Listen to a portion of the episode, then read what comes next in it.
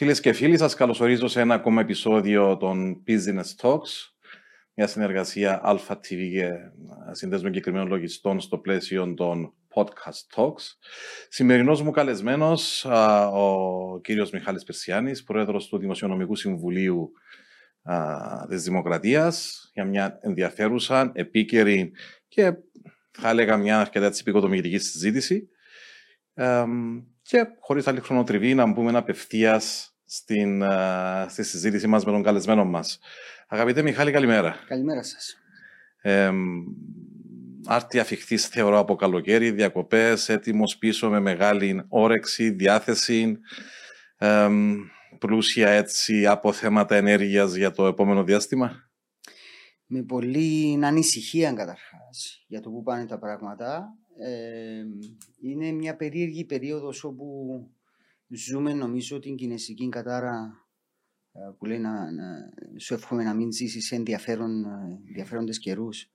Ε, υπάρχει μεγάλο ενδιαφέρον, ραγδαίες εξέλιξεις. Έχει 10 χρόνια που είμαστε σε ενδιαφέρουσα. Δυστυχώς, ναι. Είναι, είναι, είναι, το ανεκδότο με την Καμίλα μου. Δηλαδή, θέλεις ανήφορο ή κατήφορο. Δηλαδή, θέλω ισοτόπι. Δεν υπάρχει. ε, ο ορισμός του ομαλού ή ο ορισμός του normal ε, έχει πλέον καταργηθεί. Ε, οπότε ε, είναι δύσκολο να, έτσι, να κρατήσεις επαφή με τα, με τα γεγονότα πώς εξελίσσονται. Μετάβαση μας έτσι από καλοκαίρι, λίγο έτσι ανεμελιά, ραστόνι, χαλαρότητα, στο φθινόπωρο με πολλοί προβληματισμών. Ε, Πώς τη βλέπεις, που οικονομικής πλευράς εννοώ, την κατάσταση της οικονομίας, έτσι λίγο στην, στην κοινωνική διάταξη. Νομίζω ήταν.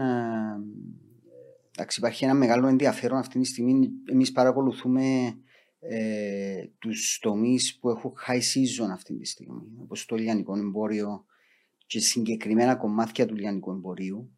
Ε, προσπαθούμε να παρακολουθήσουμε τι γίνεται τούτες τις εβδομάδες ε, σε τούτο το επίπεδο. Κάποιες άλλες βιομηχανίες στην Κύπρο, όπως ε, οι οποίες έχουν να κάνουν με το εμπόριο περισσότερο, για να δούμε επί του εδάφους τι γίνεται με τις αλυσίδες τροφοδοσίας. Ε, διότι παρακολουθώντας και μιλώντας για το καλοκαίρι, το καλοκαίρι για μένα τουλάχιστον είναι μια θεωρητική περίοδος. Ε, λέμε το Αύγουστο είναι ο μήνας που γίνεσαι ξανά φοιτητή.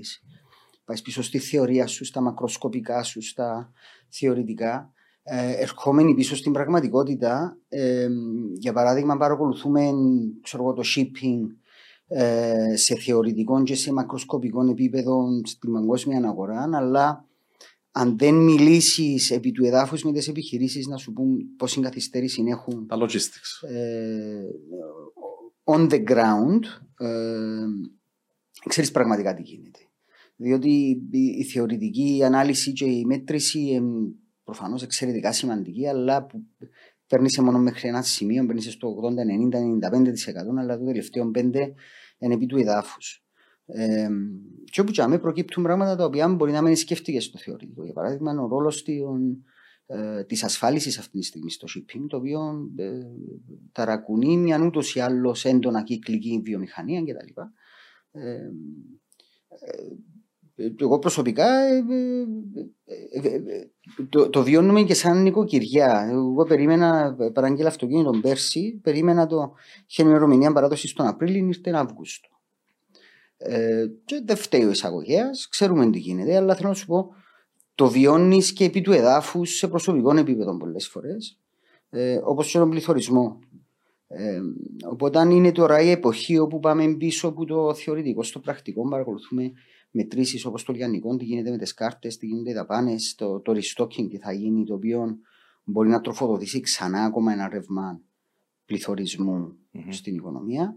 Οπότε τώρα είμαστε με τα κιάλια στο, στο ναι. κατάστρωμα. Για να το πούμε έτσι πιο λιανάθιο, ε, εννοείς αυτό που με restocking ότι η αναπλήρωση των αποθεματικών των, των αποθεμάτων των εταιριών γίνεται με πιο ψηλές τιμές, άρα και με μεγαλύτερη δυσχέρεια. Ναι. Ε, μου είχε κινήσει το ενδιαφέρον ε, ένα, ένα πράγμα που είδαμε στα, στα, στις μετρήσεις που ήταν ότι ε, οι μετρήσεις όγκου των λιανικών εμπόριων παρέμειναν ψηλές. Γενικά πήγαινε καλά το, το λιανικό εμπόριο σε σχέση με τα δεδομένα που έχουμε γύρω μας. Αλλά την ίδια στιγμή δεν είδαμε εισαγωγές όχι μόνο καταναλωτικών αγαθών να αυξάνονται αντίστοιχα, αλλά ούτε ενδιάμεσων αγαθών να, να αυξάνονται αντίστοιχα. Το οποίο είναι φυσιολογικό μες στην κυκλικότητα του έτους, αλλά τούτον επίσης δείχνει ότι ε, τρέξαν τα αποθέματα σε τούτες τις βιομηχανίες και στην ελαφρά βιομηχανία, βιομηχανική παραγωγή της Κύπρου. Οπότε το ερώτημα είναι τι θα γίνει με την ε, αναπλήρωση των αποθεμάτων, με τι κόστος, με τι καθυστερήσεις, τι θα γίνει στις τιμές. Τούτα ούλα ε, ε, ε, δύσκολο να φτάσεις σε αυτά συμπεράσματα, αλλά πρέπει συνεχεία να τα παρακολουθήσει για να, ε, για να διατηρήσεις τουλάχιστον μια επαφή, μια εικόνα. Υπάρχει ένας προβληματισμός ότι Σεπτέμβριο-Οκτώβριο ακριβώς να αρχίσουμε να βλέπουμε λίγο τα δόντια της, ε, του προβλήματος του παζαριού, το πω έτσι. Ε, συμμερίζεσαι την άποψη; Νομίζω ότι εμείς είχαμε προβλέψει ότι θα, θα δούμε μια μείωση στους ρυθμούς ε, του πληθωρισμού στην Κύπρο ε, επιβράδυνση του πληθωρισμού, όχι αντιστροφή. Ε, αρχές του φθινοπόρου, ε, συνέβη και λίγο, ξεκίνησε λίγο πιο νωρίς στον Αύγουστο. Ε, 8,9 σήμερα, έτσι. Ε, ναι, ε, επιβράδυνση, όχι. Ε, αλλά ε, και τούτη η εκτίμηση η οποία αποδείχτηκε ότι τελικά ήταν και λίγο συντηρητική πριν ένα μήνα, πλέον ξανά ανατρέπεται με μια σειρά από δεδομένα. Ε, τις αυξήσεις των επιτοκίων, εντάξει, οι πάντες τις είχαν προβλέψει και οι πάντες τις επεριμέναν. Ε, και μάλιστα είναι ενδιαφέρον ότι τα διεθνή χρηματιστήρια ετοιμολογήσαν πριν 1,5 μήνα μέσα στις τιμές. Οπότε θα έχει ε, impact τώρα, αλλά ε, υπάρχουν μια σειρά άλλα, από άλλα πράγματα, δηλαδή η συγκράτηση των τιμών στο πετρέλαιο που τον ΟΠΕΚ, ε, οι αντιδράσεις της της Ρωσίας στις διάφορες κινήσεις της Ευρώπης είναι σημαντικές. Στα πλαφόν, ναι. Στα πλαφόν. το πώς σε δεύτερο χρόνο πάντα η Ευρωπαϊκή Κεντρική Τράπεζα αντιδρά στις κινήσεις του ΦΕΔ ε, και υπάρχει και ένα διεθνές, μια διεθνής διάσταση σε τούτο το θέμα όπου ε, εξακολουθούμε να είμαστε ε, στε, στα ίδια σημεία που ήταν το μεταψυχροπολεμικό πεδίο όπου η αμερικάνικη απόφαση προηγείται όλων των άλλων και ε, αρκετοί αναλυτές αισθάνονται και δεν μπορώ να πω ότι διαφωνώ ότι ε, παίζει δεύτερο βιολί η Ευρώπη. Ε, είχα το να το ρωτήσω πιο μετά, αλλά μια και το αγγίξαμε να το, να το συζητήσουμε τώρα ακριβώς ε, τούτη τη σχέση μεταξύ Αμερικής, Αμερικανικής οικονομίας, Ευρώπης, Ευρωπαϊκή Κεντρική Τράπεζα και, τα, και τους θεσμούς. Βλέπουμε το ευρώ σε σταθερή κάθοδο ε, έναντι των άλλων νομισμάτων από πλευράς ισοτιμίας. Βλέπουμε το δολάριο ε, να κερδίζει σίγουρα έναντι του ευρώ, αλλά και να δυναμώνει και την, την, την, την κατάσταση της Αμερικής. Και βλέπω, προσωπική μου άποψη, ε, μια ε, αδυναμία της Ευρωπαϊκής Ένωσης, είτε σε επίπεδο Ευρωπαϊκού Συμβουλίου, είτε Επιτροπής, είτε και Ευρωπαϊκής Κεντρικής Τράπεζας, να πάρει πρωτοβουλίες ή να, να ασκήσει ένα ρόλο έτσι λίγο πιο προ, προνοητικών, ε, όπως το είπες, ουραγός. Ακολουθά τις εξελίξεις της, ε, ε, των Ηνωμένων Πολιτειών. Δεν ξέρω αν φταίει το, το γεγονός ότι εκείνη που πλήττεται καταρχάς από τις κυρώσεις είναι η ίδια η Ευρωπαϊκή Ένωση η οποία τις επέβαλε στη Ρωσία. Διότι άλλες χώρες είναι όλες μακριά. Η Αμερική μπορεί να βάλει ε, κυρώσεις, αλλά αντιλαμβάνεσαι ότι είναι ένα Ατλαντικό ωκεανό στη μέση. Η Αμερική ε, ενδεχομένως να πληγεί ακόμα περισσότερο που, που την κατάσταση που διαμορφώνεται σε σχέση με την Κίνα. Συμφωνώ. Αλλά ε, εγώ να σου πω το άλλο. Πριν περίπου 20 χρόνια συζητούσαμε να θα καταφέρει το ευρώ να γίνει το reserve currency ή να γίνει αντίπαλος, ε, πραγματικός αντίπαλος, αξι, αξιόμαχος αντίπαλος του δολαρίου ως reserve currency και συζητούσαμε ότι ξεκίνησε κάποια στιγμή και η Κίνα να αγοράζει χρέος σε ευρώ. Mm-hmm. Το παρακολουθούσαμε με μεγάλο ενδιαφέρον. Οι ευρωπαϊστές ανάμεσά μας ήμασταν και ενθουσιασμένοι ότι το ευρώ θα. Ε, θα ναι, ενδεχομένως να, να αντικαταστήσει το δολάριο σε κάποιο χύψη βαθμό ως reserve currency, το οποίο συνεπάγεται πολλά πράγματα ως προς τις επιλογές που έχεις σε επίπεδο πολιτικής. Ε, νομίζω πλέον τούτο το πράγμα τέλειωσε. Ε, αυτή τη στιγμή είμαστε η Ευρώπη ενώ ε, ακόλουθη των αποφάσεων ε, στη συγκεκριμένη περίπτωση της ΦΕΔ ε, μια Αμερικανική οικονομία και μια Αμερικανική πολιτεία και μια Αμερικανική κοινωνία η οποία βρίσκεται στον αδύρ της ε, η οποία αν, αν, αν, ήταν οποιαδήποτε άλλη χώρα και την αναλύαμε ψυχρά θα λέγαμε ότι τούτη χώρα πραγματικά δεν πάει καλά ε, κι όμως το γεγονός ότι ε, δεν αναλαμβάνουμε εμείς στην Ευρώπη την πρωτοβουλία των κινήσεων σε επίπεδο πολιτικής ε, διευκολύνει την ενίσχυση και το βλέπουμε του τελευταίους. που, την κρίση του 8 το βλέπαμε. Ότι, δηλαδή το takeover που έγινε στον τραπεζικό τομέα, για παράδειγμα, από, αμερικανικές, ε, από αμερικανικά συμφέροντα στην Ευρώπη, ήταν ένα πράγμα το οποίο ε, θα έπρεπε να μα έχει προβληματίσει, θεωρώ, ακόμα περισσότερο. Ε, σε επίπεδο διακίνησης κεφαλαίων ανάμεσα στις δύο υπήρου. Που την άλλη είναι η Ατλαντική ατζέντα, δηλαδή συνεργασία ε, Ευρώπης Αμερικής μειωμένη. Ε, οι Ατλαντιστές ε, είναι λίγο έτσι πίσω σε, σε δεύτερη μοίρα αυτή τη στιγμή ως, ως θεώρηση, ως προσέγγιση. Οπότε ε, ίσως το πιο σημαντικό να είναι ακριβώς τούτο, δηλαδή η Ευρώπη δεν αναλαμβάνει έγκαιρα τις, ε, τις δύσκολες αποφάσεις οι οποίες είναι να κατευθύνουν όλους τους άλλους. Πού το αποδίδεις κατά την άποψη σου; Νομίζω, δεν ξέρω. Ε, το, το, μυαλά υπάρχουν. Έτσι, το πρώτο που είναι προφανές είναι ότι υπάρχει μια παρατεταμένη κρίση ηγεσίας. Τούτον όμως υπάρχει και στην Αμερική. Ε, ομολογώ ότι περίμενα πως ο Πάουλ για παράδειγμα θα ήταν πιο συντηρητικός, πιο slow, πιο. έδειξε ότι ε, λαμβάνονται οι αποφάσεις έγκαιρα. Ε, η Ευρώπη ήταν στα πάνω της τους δύσκολους καιρούς. Και υπάρχει μια, έτσι, έναν παράδοξο. Δηλαδή, βλέπαμε ηγεσίες, ε, σκεφτούς Γερμανούς που είχαν ε, ε, στα πιο μαύρα χρόνια μετά τον πόλεμο, είχαν Άντενάουερ, είχαν Billy Brandt μετά, που είχε μια πιο αριστερό σοσιαλδημοκρατική θεώρηση, ε, που έπαιρναν δύσκολες αποφάσεις εκτός της πεπατημένης. Ε, εδώ και πολλά χρόνια δεν υπάρχει ε, ηγετική μορφή στον ευρωπαϊκό χώρο στον οποίο να μπορείς να πιστέψεις ότι θα φύγει που την πεπατημένη. Η πεπατημένη είναι ασφαλής, αλλά ναι. ε, αλλάξει τα πράγματα. Ενδεχομένως, ίσως η τελευταία έτσι, ας το πούμε, πιο δυναμική ηγέτης ήταν η Μέρκελ, έτσι. Και όχι μόνο στην Γερμανία. Ε, σε ευρωπαϊκό, σε χώρο. ευρωπαϊκό χώρο.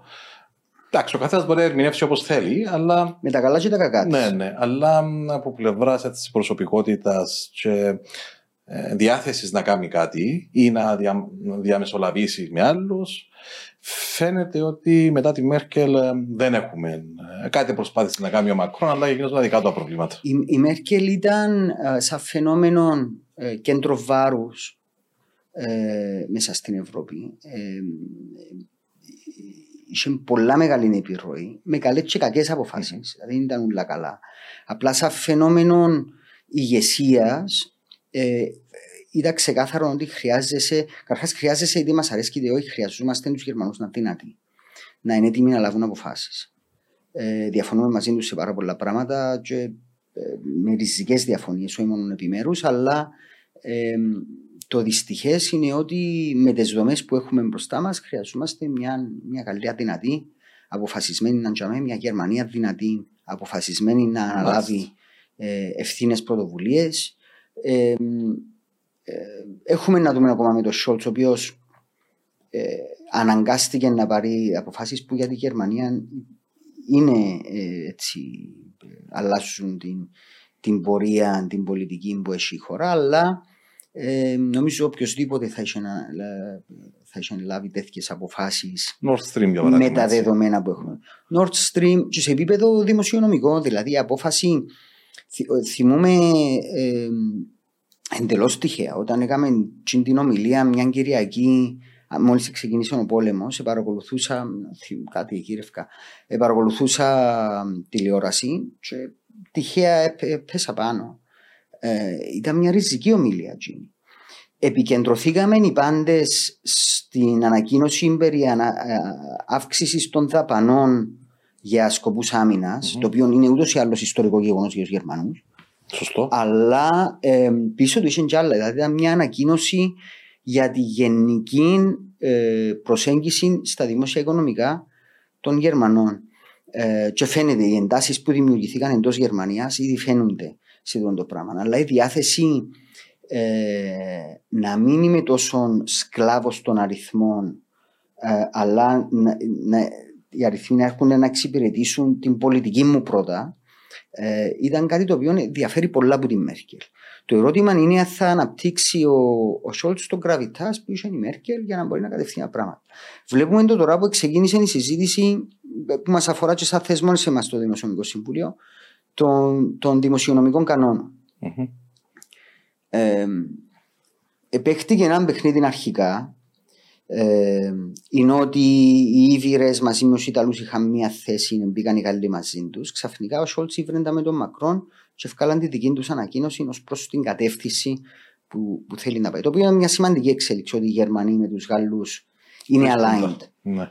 Κοινό που, που θα έλεγα ότι με ενοχλεί προσωπικά σαν Μιχάλης είναι ότι την πιο, πώς να την πω, θα έλεγα ότι συμφωνώ μαζί της, αλλά την πιο σεξι πρόταση μέχρι σήμερα έκαμε την προχτές στο IMF. Η οποία και λες γιατί το IMF. Γιατί, γιατί περιμένει μια Ευρώπη που το Διεθνές Νομισματικό Ταμείο να αναπτύξει. Τα ευρωπαϊκά think tank mm. έκανα papers πολλά και ε, τα think tank τα γνωστά τα οποία ε, βασισμέ, ε, ε, έχουν έδρα τις Βρυξέλλες αλλά και οι Ισπανοί και οι Ιταλοί έγραψαν πολλά papers αλλά μια πολλά έτσι πιο ε, τολμηρή πρόταση ε, και σε κάποιο βαθμό πιο ολοκληρωμένη έκαμε το IMF. Γιατί να συζητώ την πρόταση του IMF. Τι, Γιατί τι... δεν συζητώ την πρόταση των κρατών μέλων; Ναι. Ε, το IMF τι πρότεινε, ας πούμε, έτσι, περιληπτικά για να, να ακούει και ο κόσμος μας. Το, το IMF ε, ε, αναφέρεται στην ανάπτυξη ενός πιο ισχυρού ε, Ευρωπαϊκού Δημοσιονομικού Συμβουλίου ε, στο οποίο εμείς τα εθνικά συμβούλια θα, κατά κάποιον τρόπο θα επαγόμαστε, όχι άμεσα, ε, όχι σαν παράρτημα, αλλά στο οποίο, το οποίο θα συνομιλούμε τέλος πάντων, το οποίο ε, θα μειώσει την εξάρτηση που τους δημοσιονομικούς κανόνες όπως τους ξερουμε και πρέπει να παραδεχτούμε και νομίζω σε κάποιο βαθμό πλέον παραδεχόμαστε ότι τα νούμερα που εμπήκατε το 3% στο έλλειμμα, το 60% στο χρέο, ο κανόνας του ενός εικοστού ως προς τη μείωση του είναι τυχαία. Μπήκαν, δηλαδή, ήταν λίγο ζάρι του που θα μπουν τα νούμερα. Δεν υπάρχει δηλαδή οικονομοτεχνική, οικονομοτεχνικός λόγος γιατί τρία και όχι δυόμιση, γιατί τρία και όχι τέσσερα. Α, αλλά... Και πάμε πίσω ενδεχομένως στα κριτήρια Maastricht, έτσι. Για να ναι. μπεις για να μπεις ε, Ευρώπη και να μπεις ύστερα στο ευρώ, το οποίο ήταν. Ναι, το οποίο ήταν για μένα. Και πριν 20 ετίας αυτά, 30 Ναι, ο σκοπός ήταν να εδραιωθεί η πειθαρχία. Μάλιστα. Ε, όμως που λείπει, εξακολουθεί να λείπει ε, και η Ευρωπαϊκή Κεντρική Τράπεζα ε, έχει ήδη ξεκινήσει τη δική της προσπάθεια για consolidation ε, και θα το δούμε να, να επηρεάσει και την Κύπρο κάποια στιγμή ε, μιας πραγματικά ενιαίας αγοράς ε, ε, όχι μόνο στο τραπεζικό τομέα αλλά και στο χρηματοπιστωτικό πιο γενικά εννοώ και στο επίπεδο του sovereign debt, του δημοσίου χρέους κτλ.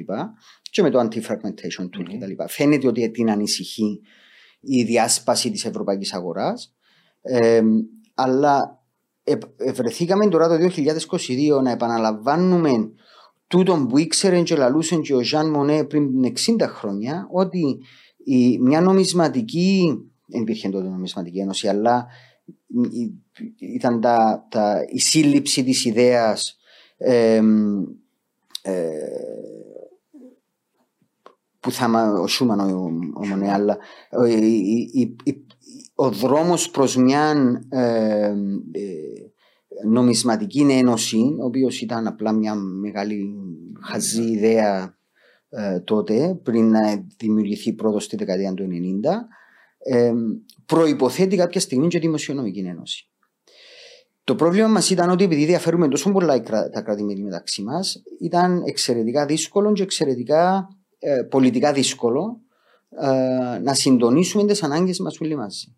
Ε, κάτι που καταφέραν οι Αμερικάνοι για ιστορικούς λόγους. Αλλά ε, αν δεν υπάρξει alignment στο, στη δημοσιονομική πλευρά, δεν μπορεί να επιβιώσει το ευρώ. Και ο μόνος τρόπος που ξέραμε ήταν να βάλουμε αριθμού. Συμφωνώ 100% μαζί σου. Όταν είχαμε και συζητήσεις σε επίπεδο Ευρωπαϊκής Επιτροπής και άλλο φορό στην Ευρώπη για τις κοινές φορολογικές βάσεις, κοινή φορολογική ξέρω εγώ, πλαίσια κτλ. Τα σχόλια τα δικά μας ήταν: OK, πριν να κάνουμε common tax policy, ας κάνουμε common fiscal policy. Α κάνουμε common budget και ας χειριστούμε τα κράτη-μέλη ως πολιτείες ενός ευρύτερου ενιαίου συνόλου, αντί να βρίσκουμε τρόπους να ανταγωνίζεται θεμητά ή αθεμητά η κάθε χώρα την άλλη. Διότι σαν ε, Κύπρος, λόγω της φύσης των εργασιών μας, της οικονομικής μας δραστηριότητας, που δεν έχει βαριά βιομηχανία, δεν έχει τούτα όλα τα οποία έχουν οι άλλες οι πιο αναπτυγμένε χώρες, είσαι υπηρεσίες, είσαι τουρισμό, ε, έθετε να στηρίξεις το δικό σου προϊόν. Οι άλλοι θέλαν τα δικά τους, με αποτέλεσμα να γίνονται εισηγήσεις οι οποίες στο τέλο της ημέρας κάποιες χώρες θα ε, υποφέραν. Και εμένα η εισήγηση που είχα κάνει στις Βρυξέλλες σε μια συνάντηση ήταν: OK, έρχομαι μαζί σας, συμφωνώ. Νοουμένου ότι την απώλεια του GDP που να χάσω θα με εγκαλύφει μέσα από έναν ε, ετήσιο προπολογισμό της Ευρωπαϊκής Ένωσης να τελειώνουμε. Και διότι λέμε μας ότι θέλουμε τα τούτα για σκοπούς διαφάνειας. Πάντα διαφάνεια. Αν θα θέλουμε διαφάνεια, να πούμε, φορολογική διαφάνεια κατά κύριο λόγο, να πούμε τι κάνει η κάθε φορολογική αρχή στι χώρε σας. Και στάρτουμε στην Κύπρο. Mm. Οπότε, ναι, νιώθω ότι κάποιες χώρες είχαν, ε, επειδή είχαν παραπάνω ίσως δύναμη του που λέμε leverage στις αποφάσεις, ε, και φάνηκαν τώρα και με τις κυρώσεις στη Ρωσία, διότι δεν ήταν ενδεχομένως σε λογικό το αποτέλεσμα των, των αποφάσεων. Mm. Ε, προσπαθήσαν να επιβάλλουν παρακάτω. Και έχεις δίκιο ότι αντί να βλέπουμε την ευρωπαϊκή παραγωγή ιδεών προτάσεων, πάμε είτε στο IMF, είτε στο OECD, είτε στο G7 και ακολουθούμε βασικά ε, τις υποδείξεις παρά να γίνει πραγματική έτσι, συζήτηση σε επίπεδο ε, των κρατών μελών της Ευρωπαϊκής Ένωσης. Αρχίσαμε έτσι συζήτηση μας λίγο δυναμικά απευθείας στο θέμα και δεν έκαναμε κάτι το οποίο είναι απαραίτητο. Φυσικά φύγα το λίγο να, να κυλήσει. Ε, μιλούμε με οικονομικούς όρους, μιλούμε με θέματα οικονομίας, εξωτερικών. Ε, συστήσαμε το Δημοσιονομικό Συμβούλιο. Ποιον είναι ο ρόλος του και τον πρόεδρο του φυσικά. Ε, τον ε, παρουσιάσαμε στους ε, φίλους ακροατές για να ξέρουμε ποιον μιλούμε. Οπότε, Μιχάλη μου, να πάμε έτσι λίγο πίσω, έτσι να κάνουμε ένα διάλειμμα από την ε, οικονομική συζήτηση. Είναι έτσι, έτσι συντομία. Πέμε έτσι. Ποιος είναι ο Μιχάλης, από πού επέρασε. Έχεις εγώ θεωρώ είσαι ένας άνθρωπος του ιδιωτικού τομέα σε έναν κέριο δημόσιο πόστο. Ε, και εν τούτον ενδεχομένως που κάνεις τη δουλειά σου πιο ε, πώς το, εν, ενδιαφέρουσα από τη μια, αλλά και το τι βγάλεις ίσως πιο αντικειμενικό. Και βασανιστική. Να σας πω μόνο ε, ποιον, ποιον πύχη βάλαμε στο Δημοσιονομικό Συμβούλιο. Ε, και μιλώ πάντα για το, το, το, το αποκαλώ το UFO test. Ε, το, το τεστ είναι στο τέλος της πενταετίας μας. Ε, εάν έρθει έναν ούφο μια νύχτα και σηκώσει το Δημοσιονομικό Συμβούλιο και το εξαφανίσει στο σύνολο του, το ερώτημα είναι τι θα έχει χαθεί για την κοινωνία, για την οικονομία mm-hmm. και τη δημοκρατία. Ε, Προς το παρόν τι χάνετε αν έρθει υπόψη. Όχι πολλά. Ah. Όχι πολλά και οφείλω να το παραδεχτώ. Όχι πολλά ε, για ιστορικούς λόγους της της ε, ανάπτυξης ή της ορίμανσης του θεσμού. Ε, Ένας θεσμός ο οποίος αφενός ήταν πολλά τυχό. Είναι πρόσφατος θεσμός, παρά το πούμε τούτο. Το 2014. Ναι.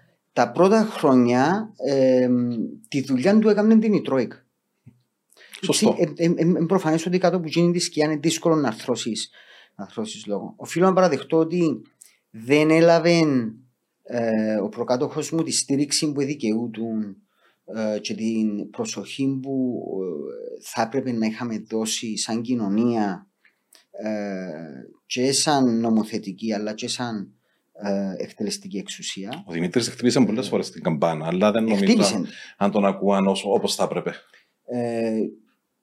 εγώ θα προσθέσω και το άλλο. Δεν νομίζω ότι στηρίχτηκε όσο θα έπρεπε. Με την έννοια των εντελώ ανιαρών μη οικονομικών καταστάσεων που πρέπει να διορθωθούν. Δηλαδή, μιλούμε για, την, για τα, τα, τα fundamentals, πώς να το πω, τα, τα αρχικά στάδια της διαμόρφωσης ενός θεσμού. Η στελέχωση, ο χώρος, το αρχείο, οι δομές, η κανονι... τούτο το πράγμα. Ε, για διάφορους λόγους ε, υπάρχει και μια θεωρητική και ιδεολογική διαφωνία από κάποιους χώρους για την ύπαρξη του, του, του θεσμού. Ε, η προσπάθεια είναι ότι με αφορμή την αλλαγή του Πρόεδρου, και με λόγο, αλλά με αφορμή ε, να, ιδίως τώρα που είναι η αρχή μιας νέας θητείας ενός νέου συμβουλίου ε, να, να αξιοποιήσουμε το, το, το πρώτο έτος για να γίνουν τούτες οι δουλειές. Ε, η ιστορία ήταν εναντίον του Συμβουλίου, αλλά ε, και παραδέχομαι ότι το επίπεδο της δουλειάς αυτή τη στιγμή δεν είναι, δεν είναι που το θέλουμε. Ποιο είναι ο ρόλος του Δημοσιονομικού Συμβουλίου, ε, θα πω με βάση το περί Δημοσιονομικού Συμβουλίου. Είσαστε συμβουλευτικό όργανο, έτσι. Είμαστε ένα συμβουλευτικό όργανο. Δεν παράγεις πολιτική. Δεν παράγουμε πολιτική.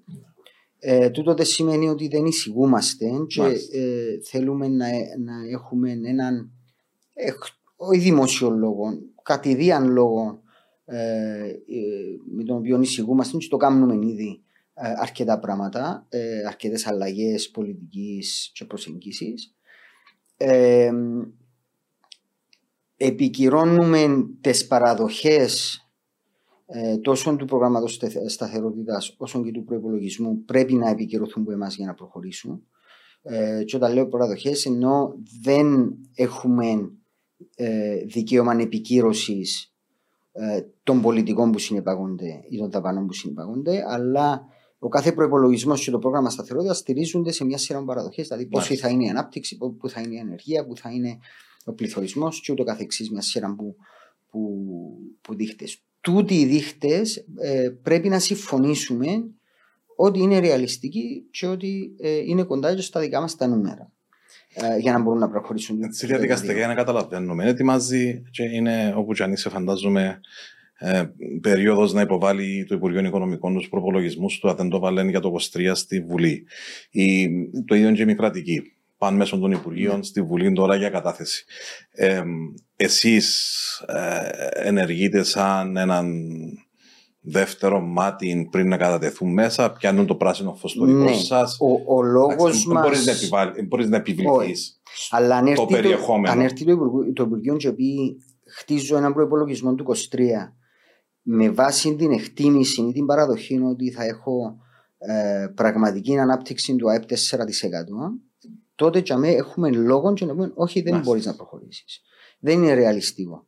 Ε, τώρα το περιεχόμενο του, του προπολογισμού, δηλαδή αν θα κάνω τον τρόμο, αν θα κάνω την τα δεν αφορά μας, δεν έχουμε εξουσίες. Ναι. Ε, θέλουμε να έχουμε κατηδίαν φιλικές ε, απόψεις σε φιλικό επίπεδο, εκφράζουμε τις παιδιά του, πρέπει να το δείτε, τούτον ίσως να δηλαδή σε τούτο το επίπεδο, αλλά σε επίπεδο εξουσίας όχι. Ε, θεωρώ σημαντικό όμως το Συμβούλιο να είναι σε θέση να δώσει εμπεριστατωμένες απόψεις σε φιλικό επίπεδο εκτός της δημόσιας mm. σφαίρας. Ε, Ακριβώς διότι εκ του ρόλου του έχει μια οπτική γωνιά λίγο διαφορετική και από την νομοθετική, και από την Βουλή, και από το Υπουργείο. Και έχεις μια πανοραμική εικόνα, εσύ. Σε, σε τούτο το επίπεδο. Έχοντα ε, υπόψη και το τι πιάνεις και από το αντίστοιχο, να θέλεις όργανο στις Βρυξέλλες, έτσι. Ε, Ακριβώς. Ακριβώς. Και με εκείνη την προσέγγιση. Ε, θυμάμαι την πρώτη φορά που πήγα στη Βουλή για τον προπολογισμό του Συμβουλίου, ερωτήθηκα ποια, ήταν η, ποια θα είναι η προσέγγιση. Είπα τους απέναντι στο Υπουργείο Οικονομικό είναι φιλική αντιπαλότητα. Δηλαδή, ε, ε, ναι. είναι δουλειά μας να κάνουμε ούτε αντιπολίτευση κανενός, ούτε συμπολίτευση κανενός, ούτε στήριξη, ούτε διαφωνία. Είσαι ανεξάρτητος θεσμός που κοιτάζει. Οφείλεις να θέσεις ναι. κάποια πράγματα τα οποία ανησυχούν ε, ως προς τα δημόσια οικονομικά. Τούτο το οποίο θέλουμε να, να ενισχύσουμε σαν Συμβούλιο είναι ότι ε, όταν μιλούμε για εκτιμήσεις ή παραδοχές σε σχέση με τα θεμελιώδη στοιχεία της οικονομίας είναι μόνο δημοσιονομικά τούτα. Ε, είναι και μακροοικονομικά. Ε, τα δημόσια οικονομικά είναι αποτέλεσμα μιας σειράς, ένα χωνί που μπαίνουν μέσα τα πράγματα και το, ο όγκος του χωνιού είναι η μακροοικονομία του, του τόπου. Επομένως, δεν μπορούμε να πούμε, ξέρεις, τα έσοδα από το ΦΠΑ για παράδειγμα του χρόνου εκτιμούν να πάνε τόσα, χωρίς να μιλήσεις τι θα γίνει επιμέρους στις διάφορες βιομηχανίες, στους κλάδους της οικονομίας, Στο retail. στο, στο retail, σε όλους τους κλάδους. Επομένως, η ανάλυση ε, τελειώνει με τα δημοσία οικονομικά, εξεκινά και τελειώνει με τα δημοσία οικονομικά. Είναι μακροοικονομική η, ανα- η ανάλυση. Και τα δημόσια οικονομικά, οι, οι δείχτες σου είναι αποτέλεσμα σε μεγάλο βαθμό και πολιτικών.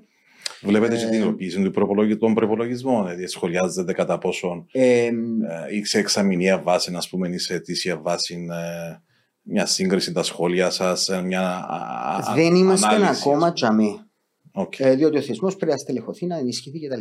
Πόσο αλλά κόσμο τούτο έχετε το σαν πράγμα. συμβουλίο, Ε, ε, ήταν μόνο ένας. Ε, είμαστε, ε, είμαστε συνολικά τρεις, οι δύο είναι αποσπάσεις. Ε, προσλαμβάνουμε, ολοκληρώνεται την ερχόμενη εβδομάδα ε, η πρόσληψη του πρώτου οικονομολόγου. Ε, μια, συναδέ, μια συναδέλφου η οποία μπαίνει για πρώτη φορά στο δημόσιο. Ε, καημένη. Ε, οπότε ε, ξεκίνησε τούτη η δουλειά, αλλά χρειάζεται και σε επίπεδο στελέχωσης και σε επίπεδο οργάνωσης είναι ε, ε, καταθλιπτικά αργή του τη διαδικασία, αλλά πρέπει να γίνει. Και ένα από τα πράγματα που πρέπει να δεχτείς κάποια στιγμή είναι ότι ξέρεις, θέλω ένα χρόνο να το κάνω, θέλω ένα μισή χρόνο να το κάνω. Δεν δεν είναι ιδιωτικός τομέας όπου σε τρεις μήνες μπορείς να ολοκληρώσεις μια Εν τέτοια τούτο που θα λέγα, διαδικασία. εσύ ερχόμενος που μεγάλο τραπεζικό ίδρυμα, προηγουμένως που άζει ο χώρο των media, ε, βασικά που τους ρυθμούς που κινείται ο ιδιωτικός τομέας, θέλεις χρόνο προσαρμογής να μπεις στο καλούπι, ε, ε, ε, στο looking που λέμε των διαδικασιών του δημοσίου. Ε, Είναι σοκ πάντω. ναι, Πώς ήταν η, η αλλαγή που διευθυντικός τελεχό της Τράπεζας Κυπρού, και πριν στο χω- χώρο των media, ξαφνικά στο δημόσιο. Εντάξει, δεν είσαι δημόσιος υπάλληλος περσέ, αλλά είσαι στο δημόσιο. Είναι στο δημόσιο. Ε, εντάξει, το- είναι μεγάλο σοκ οι διαδικασίες. Οι διαδικασίες οι οποίες ε, και κάνουμε πολύ, πολύ συχνά και εσωτερικά στο Συμβουλίο του τη συζήτηση, δεν είναι στημένες ούτως ώστε η γυναίκα του 4 να είναι και να φαίνεται τιμία. Είναι στημένες μόνο για να φαίνεται. Οι διαδικασίες δεν ενδιαφέρονται αν είναι τίμια η γυναίκα του 4, αλλά μόνο για την εικόνα. Ε, Σημαντικό τον πολύ. Τούτον το οποίο. τούτον το- Γιατί επικεντρωνούμε- Ε, ε, ε, όχι, εννοώ Μιλώ ότι- γενι- γε- γενικά, είναι Όχι, είμαι θα απόλυτο. συμφωνήσω. Ε, θα, ε, θα, ε, θα διαφωνήσω. Απλά και που λέω είναι ότι πολλές φορές επικεντρωνόμαστε μόνος στο τι θα δείξουμε έξω, ασχετά τι κρύβουμε πίσω από την πόρτα μας. Ε, τού- Τούτο ένα πράγμα που με ενοχλεί προσωπικά πάρα πάρα πολύ είναι η απάντηση η οποία συνηθίζεται που είναι, ξέρετε, έχουμε ε, χρονοβόρες διαδικασίες. Η διαδικασία, εάν είναι χρονοβόρα, δεν μπορεί να είναι και καλή. Με κάποιες εξαιρέσεις. Δηλαδή, αν έχω να, ξέρω, εγώ, να αναθεωρήσω σύνταγμα, πρέπει να είναι χρονοβόρα και δύσκολη διαδικασία. Πρέπει. Αλλά όταν είναι να αγοράσω μολύφια, δεν πρέπει να είναι χρονοβόρα η διαδικασία. Εάν είναι χρονοβόρα, δεν μπορεί να είναι καλή. Ε, ε, τούτον και είχα το εισηγηθεί και στη Βουλή κάποια στιγμή. Όποιος, όποιον είναι διευθυντικός τέλεχος τμήματος υπηρεσίας, υπουργείου, οτιδήποτε και επικαλείται χρονοβόρε διαδικασίες, πρέπει η Βουλή αμέσως να λέει αυτόματα κάθε φορά να λέει σε ένα μήνα φέρνουν πρόταση. Με νέε διαδικασίες. Διότι άμα είσαι διευθυντικός τέλεχος, αν είσαι σε, σε θέση ευθύνης, δεν δικαιούσε να επικαλείσαι χρονοβόρα διαδικασία χωρίς να έχεις εισηγηθεί αλλαγή της. Τούτο δεν γίνεται. Ξέρετε, είμαι εγκλωβισμένος σε αυτές τις διαδικασίες. Πού είναι η πρόταση που κάνεις. Δεν υπάρχει τούτη η κουλτούρα του εάν είναι ε, μη αποδοτική ή στρεβλή μια διαδικασία. Ε, τι είναι να κάνω εγώ που είμαι διευθυντής τάδε, που Να είμαι τη διευθύντρια διορθώσω. τάδε, που είμαι ανώτερος ποτσίνος ποτούτο. Ε, φυσικά όλοι μουρμουρούν. Είναι αλλαγή κουλτούρας Αλλά- του που λες, έτσι. Σε σημαντικό Έτσι, αλλαγή που είναι το πιο δύσκολο πράγμα. ναι, αλλά στι- ε, σημείο έτσι, τώρα στο Ε, χώρο που συ- συζητούμε. Το άλλο είναι ότι ε, ε, πολλές διαδικασίες είναι απειρχαιωμένε. Απειρχαιωμένε. Ε, να σας δώσω ένα παράδειγμα. Η, η, η, η μανία με τις κόλλες στην τράπεζα ήταν πάρα πολύ έντονη. Όταν πρωτοποιία το 2015, τα πάντα ήταν κόλλες, κολλούθια, box files. Ε, μεσολάβησε μία απόφαση. Ήταν η εκτελεστική επιτροπή, είπε email approval is approval. Ε, τέλειωσε. Υπήρχε έναν, μια αντίσταση, υπήρχε, ε, έτσι πήρε κάποιους μήνες και κάποιοι που τα στελέχη έπρεπε να πούν απάντησα σου στο email αρνούμε να σου υπογράψω για να έτσι να εδραιωθεί. Αλλά πλέον άμα μπει ένα στέλεχος approved πάνω στο email τέλειωσε η υπόθεση. Ε, τώρα το να έρθει το email να πρέπει να το τυπώσω, να το σταμπάρω, να το βάλω στο box file για να θεωρείται ασφαλές, το πρώτο καταλάβω το 2022. Και θα σα πω παράδειγμα, το, το, έρχεται, ε, ε, ε, λαμβάνουμε επιστολές ή προσκλήσεις, ξέρω εγώ οτιδήποτε ε, ηλεκτρονικά και σου λέει θα ακολουθήσει δια της κανονικής οδού. Και, εντάξει, με λίγο κακό. Ενώ το email είναι ένα κανόνιστη οδό. Είμαι λίγο κακός, και οδό του είναι, είναι η κανονική οδός. Και σκοπεύω μέσα στους επόμενους και τρεις μήνες να, να ενημερώσουμε όλους τους συναδέλφους στο δημόσιο χρόνο ότι δεν, δεν θα λαμβάνουμε ε, φυσική αλληλογραφία. Δεν θέλουμε να λαμβάνουμε, δεν θα την παραλαμβάνουμε, δεν θα την δεχόμαστε ε, θα δημιουργήσει πολλά προβλήματα, θα βρω τον πελά μου, αλλά τούτα τα πράγματα πρέπει να γίνουν. Τι σημαίνει δια της κανονικής οδού. Να, σημαίνει να, ο συνάδελφος να, να, να γράψει την επιστολή, ό,τι να είναι, να τη σταμπάρει, να την περάσει από το αρχείο, να φωνάξει το κλητήρα, να έρθει ο κλητήρας, να βγει να δω και γύρω, να έρθει στο συμβούλιο, να, να μας την παραδώσει, να την ανοίξουμε, να την σταμπάρουμε, να την καταγράψουμε, να την περάσουμε στον box file και να την παρκάρουμε μαζί με δύο άλλους τόνους κόλλες ε, κάπου. Τούτο είναι τούτο όλο γίνεται χωρίς να υπάρχει όφελος. Είναι ο, ε, ο ψηφιακός μετασχηματισμός που λέμε ότι θα πρέπει να μπει και στο δημόσιο. Το οποίο έχει να κάνει με υποδομές, έχει να κάνει με λογισμικά, έχει να κάνει με. Αλλά έχει να κάνει και με τη μανία μου mm-hmm. που έχω ότι αν δεν το τυπώσω και να βάλω στάμπα πάνω, δεν θεωρείται ότι έχει παραλυφθεί. Ε, Εμείς παραλαμβάνουμε. Η ερώτηση είναι πού ξέρεις ότι. Ναι, αφού είμαι στο σερβερ, παιδιά. Ε, το λόγο είναι όλων εκεί. Εμείς, σαν ΣΕΛΚ, τα γραφεία μας είναι μεταξύ του Υπουργείου Εργασίας και του Υπουργείου Οικονομικών και του Γραφείου Προγραμματισμού της ΕΨΑ. Και πολλές φορές η αλληλογραφία που έρχεται κοντά μας είναι μέσω της κανονικής οδού, όπως την, την είπες, που πρέπει να ταχυδρομηθεί κάτι για να έρθει. Ε, ξέρεις πόσο χρόνο παίρνει να έρθει μια φυσική απόσταση 10 μέτρων. Ε, από μήνα και πάνω. Οπότε πολλές φορές που παίρνουμε τεσα... Γελάς. Πολλές φορές που παίρνουμε τι επιστολές είναι κατόπιν εορτή. Δηλαδή πήρναμε αποστηλούς για συναντήσεις και πιάνναμε ή άλλες υποχρεώσεις, οι οποίες η ημερομηνία του deliverable του παραδοτέου ήταν ε, προγενέστερη της λήψης της επιστολής. Και απλά πιάνναμε τηλέφωνο να πούμε ότι λυπούμαστε, αλλά δεν μπορούμε να έρθουμε προχτές που σήμερα την πιάμε. Ναι. Ε, ε, θέμα. Η απάντηση είναι ότι η διαδικασία του δημοσίου είναι ένα ταχυδρομικά. Μια φορά στην τράπεζα, όπου ε, χτύπησε το τηλέφωνο ξαφνικά βουλευτής, εξαλλή, που είσαστε, ε, καλέσαμε σας, εξαφανιστήκετε, η τράπεζα στην Κύπρο αγωνάδι. Ε, για να μην τα μακρηγορώ, ε, είχε έρθει πράγματι η πρόσκληση, είχε έρθει με φάξ. Δηλαδή έλεος. Ποιος το φάξ, ναι. Και δεν ξέρουμε που είναι. Το, το οποίο φάξ ήταν στο γραφείο του CEO του, του Χούρικαν τότε, το οποίο ήταν ευκαρμένο που εμπρίζα διότι ήταν σε αχρησία για μήνες, εκτός που την. Ε, Προς την τους είπαν αμέσως ο πρόεδρος της Επιτροπής τότε, πιάσε τόσο email να στέλνουμε email. Αλλά τούτα τα πράγματα Πρέπει να πούμε ότι η Βουλή πλέον, γιατί είμαστε τακτικοί, ναι, τα στέλνε με φάξ, φιλέ. Ω συνήθως το deadline ήταν δύο μέρες, τρεις μέρες. Ναι. Τώρα έρχεται σε πιο ικανοποιητικό deadline, δηλαδή στις εβδομαδίε, κανονικά με ηλεκτρονικά. Ναι.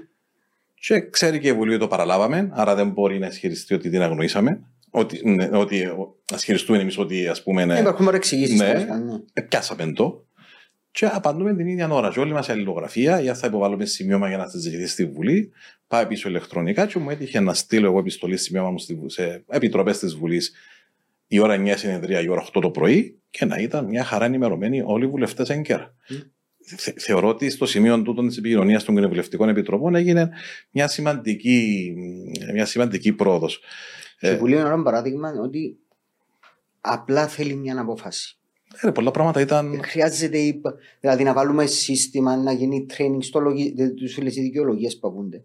Ε, η Βουλή είναι ένα πάρα πολύ καλό παράδειγμα. Τσίνο που χρειάστηκε ήταν να ληφθεί μια απλή απόφαση που να λέει παιδιά αφιέται από το φάξιο, από τον κλητήρα, από το ναι. mail και το ηλεκτρονικό ταχυδρομείο είναι αποδεκτό. Ε, κάποια μάλιστα πράγματα μας- είναι εύκολα. Και μάλιστα μας τα στέλνουν σε πέραν του ενός email account, διότι μπορεί όντως να τύχει κάτι, μεν το δει Ναι. ο ένας.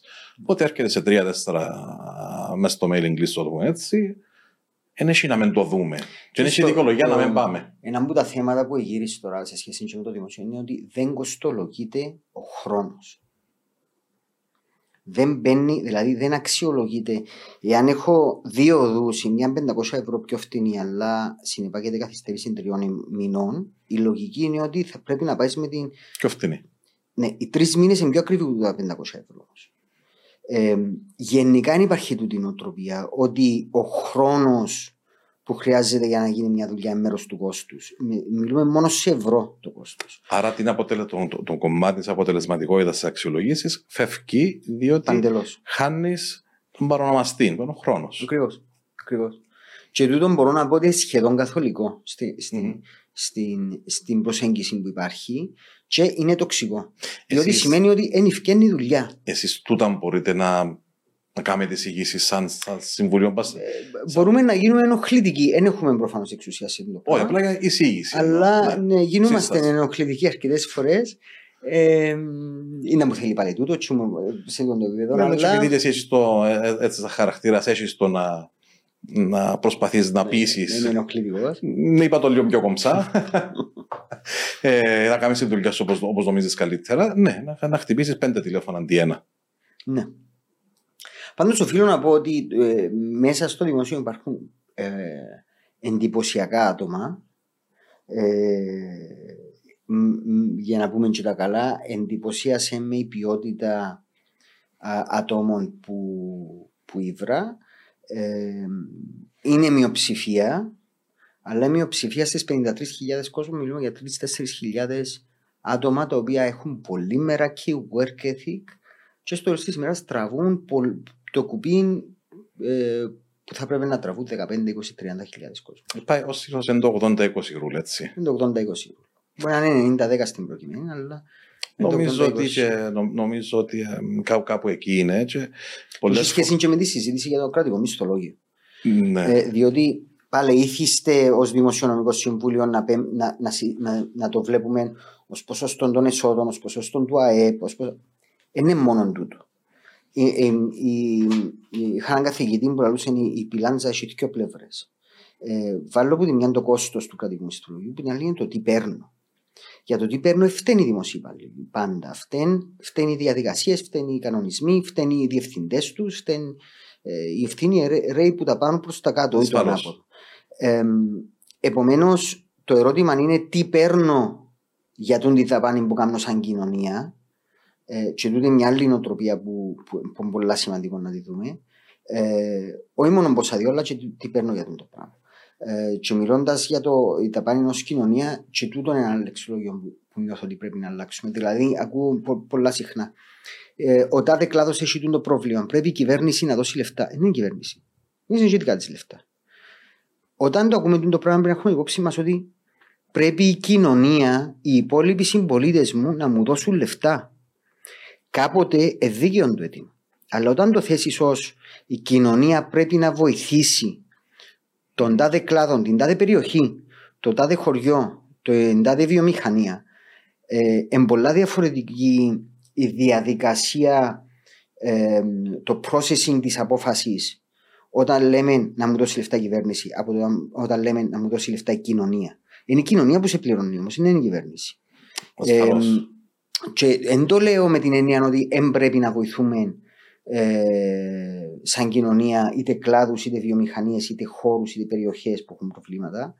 Αλλά η μηχανική της λήψης της αποφάσης είναι πολλά διαφορετική. Άμα σκέφτεσαι ότι ε, εγώ μιλώ πάντα για την περίφημη κυρία Κοκούλα, ένα φανταστικό πρόσωπο, το οποίο ε, στη φαντασία μου κουρεύτηκε το 2013 και πληρώνει και πάρα πολλούς φόρους διότι έχασε το εφάπαξ της. Και λέω, «Του- ε, λεφτά της κυρίας Κοκούλας, ε, της μυθικής, του της ύπαρξης. Ε, ε, ε, λεφτά της Κίνη που να δώσω. Δεν εργαστήκα και σίγουρα σαν, σαν κράτος δεν εργαστήκα για να δημιουργήσω προστιθεμένη αξία ποτέ.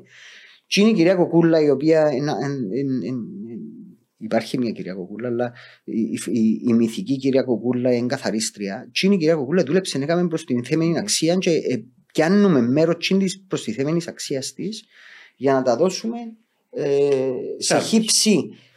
Πρέπει τούτον, με τούτο αίσθημα ευθύνης να λειτουργούμε σε αυτό το πράγμα. Και ε, το, το αίσθημα της προσωπικής ευθύνης κάπου λείπει γενικά μες στην κοινωνία μας. Είναι... είναι ευρύτερο, είναι μόνο στο δημόσιο. Ναι. Ε, και το αγγίξαμε. Ήθελα να σε ρωτήσω, διότι είδα και δηλώσει του τελευταίου σε σχέση με τον κατώτο μισθό που ε, πέρασε από το Υπουργικό πρόσφατα. Ε, έχει συζήτηση γύρω από την ΆΤΑ, μια και άγγιξες πάλι θέματα κρατικού μισθολογίου.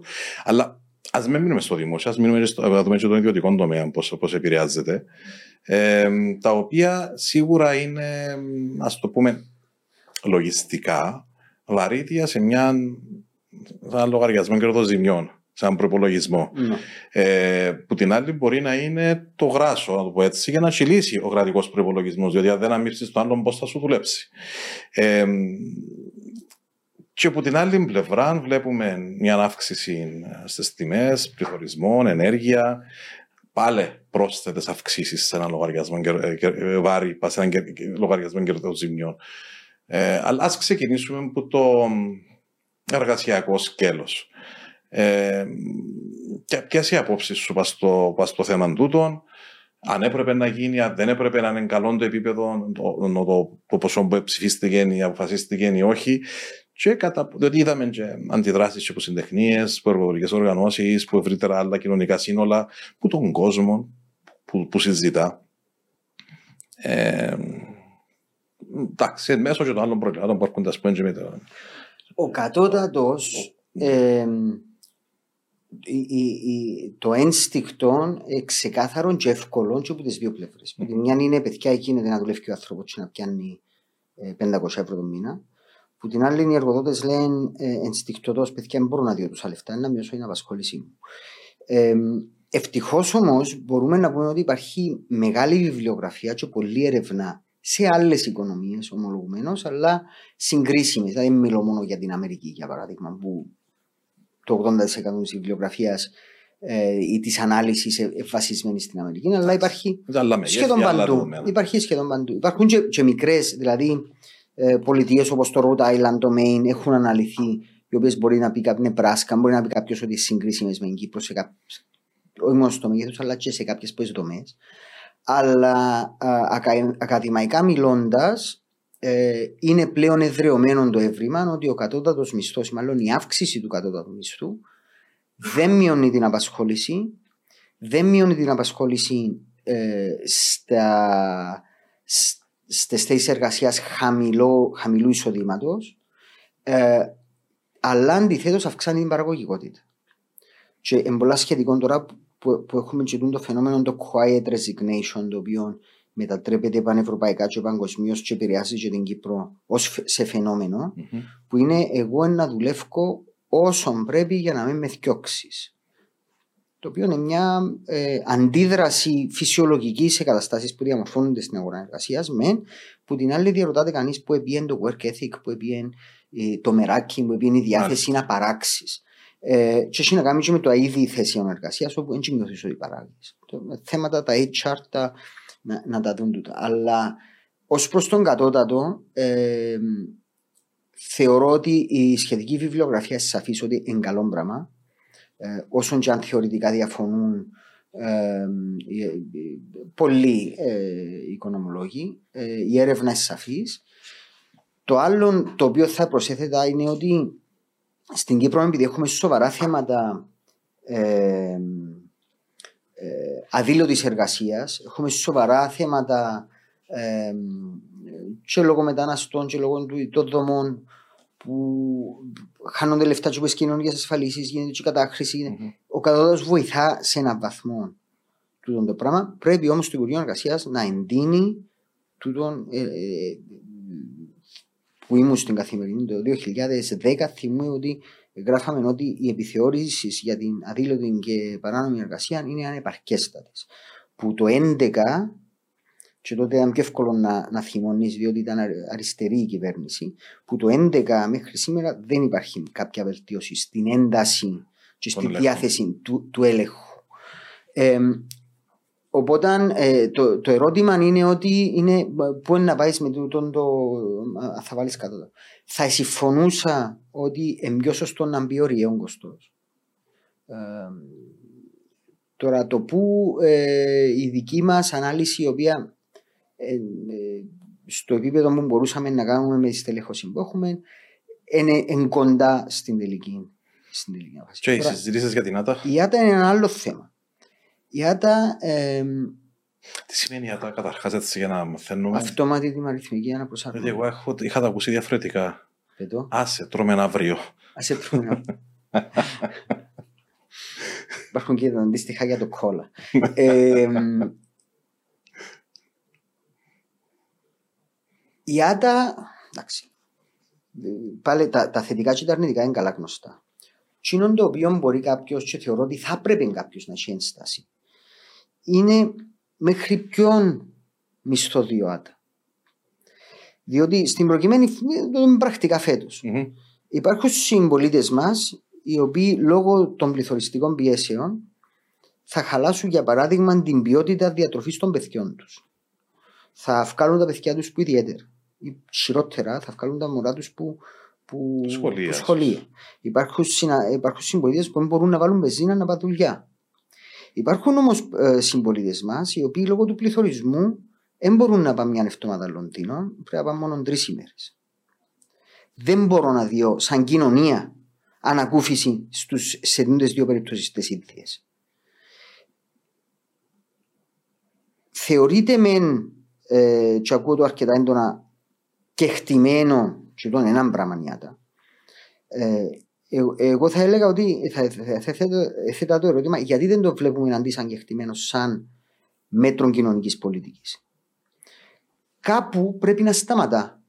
Κάπου δηλαδή ένας μισθός των 5,5-6 χιλιάδων είναι αναγκαία πια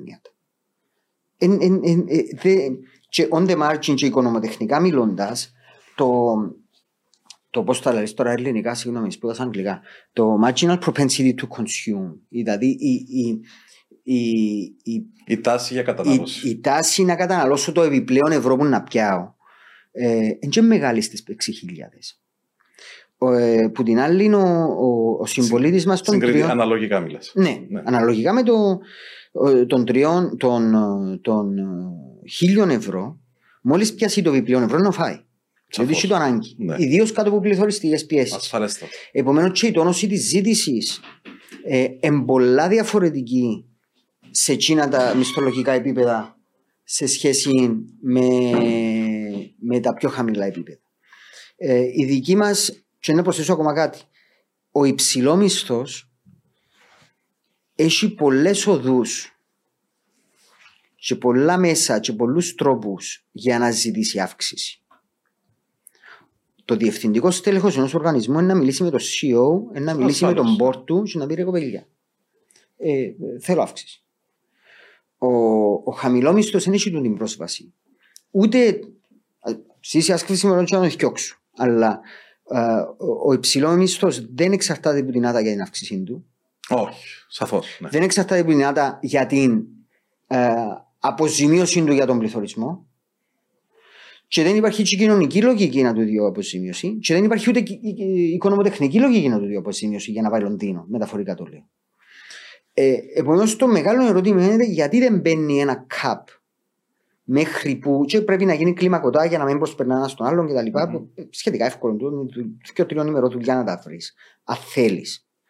Ε, αλλά γιατί να μην μπει ένα όριο στην ΑΤΑ; Να, να, να δίνουμε, και μιλώ για το κρατικό μισθολογείο, να δώσουμε σαν κοινωνία επιπλέον λεφτά, επιπλέον μισθό στους χαμηλόμισθους ε, δημόσιους υπαλλήλους διότι από την κοινωνία μου πληρώνουν εκείνοι, αλλά γιατί να, να, δώσω, να αποζημιώσω για παράδειγμα τον Μιχάλη τον Περσιάν; Και ερωτηθείς που πρέπει να μπει το κάπου, πάντω έφερε πόσο είναι ο μισθός μου, και πάρτε 10 ευρώ, 10 ευρώ πιο κάτω για να μην έχω και εγώ. Mm. Ή ας δούμε πώς θα πιάνουν οι βουλευτές, και να μπει 10 ευρώ πιο κάτω για να ξέρουμε τι ψηφίζει. Του τον πάεις πίσω στο κεκτημένο, στα συνδικαλιστικά έτσι. Μα γίνεται ε, να μιλούμε ότι τα διευθυντικά στελέχη έχουν κεκτημένα. Τούτο είναι παράλογο. Διότι είναι οριζόντιο το μέτρο, γι' αυτό. Και, να σας πω και κάτι. Δεν υπάρχει πιο ακροκαπιταλιστικό αντιλαϊκό πράγμα που το να λέει ότι τα διευθυντικά στελέχη έχουν κεκτημένα. Κεκτημένα έχουν τζείνοι οι οποίοι δεν, μπορούν, δεν έχουν λόγο και δύναμη και ισχύ που μόνοι τους να, διαπρα... να διαπραγματευτούν και να προστατεύσουν τον εαυτό τους. Ε, και είναι ένα, ένα θέμα τριβής στο, με το, στο οποίο συμφωνήσα πολλά με τον Τζον Χούρικαν στην τράπεζα. Ο Χούρικαν είπε: Εσείς δάμε λαλή, δεν μπορεί να είσαστε μέλη τη συντεχνία. Γιατί, διότι η συντεχνία υπάρχει για να προστατεύει τους υπόλοιπους από εσάς, κύριοι διευθυντέ. Mm. Είναι σύγκρουση συμφέροντος και σοβαρών ηθικών ολίσθημα ένα διευθυντικό στέλεχο οποιοδήποτε χώρου, οποιασδήποτε βιομηχανίας να, να, να προστατεύεται και να εκπροσωπείται από συντεχνία. Δεν γίνεται το πράγμα. Διότι στο τέλος της ημέρας το χαμηλό μισθό, ποιος θα τον υποστηρίξει, εάν πιένω εγώ και διαπραγματεύω, να βάλω τον εαυτό μου από κάτω για να. Αλήθεια. Αλλά για να, για, για να πάμε πίσω στην άτα, ε, άποψή μου θα ήταν ότι και για λόγους συνολικής δαπάνης και κόστους, αλλά και για ηθικούς λόγους, και για πρακτικούς λόγους, και για οικονομοτεχνικούς λόγους, θα ήταν θεμητό και πιο αποδοτικό ε, να μιλούμε για μια κλιμακωτή ε, ε, διαγραφή της καθώς πάμε στα πιο ψηλά εισοδήματα. Έχω δύο θέματα που θέλω να τα αγγίξουμε επίσης. Είμαστε έτσι. Φάμε αρκετή συζήτηση ευρύτερα, αλλά νιώθω ε, σημαντικά. Το πρώτο που θέλω έτσι να σε, να σε ρωτήσω πει την άποψη σου. Ε, διότι ξέρω είχες και τις ευαισθησίες σου, ειδικά στην Τραπέζα Κύπρου, είναι πώς βοηθούμε τις μικρομεσαίες επιχειρήσεις να σταθούν.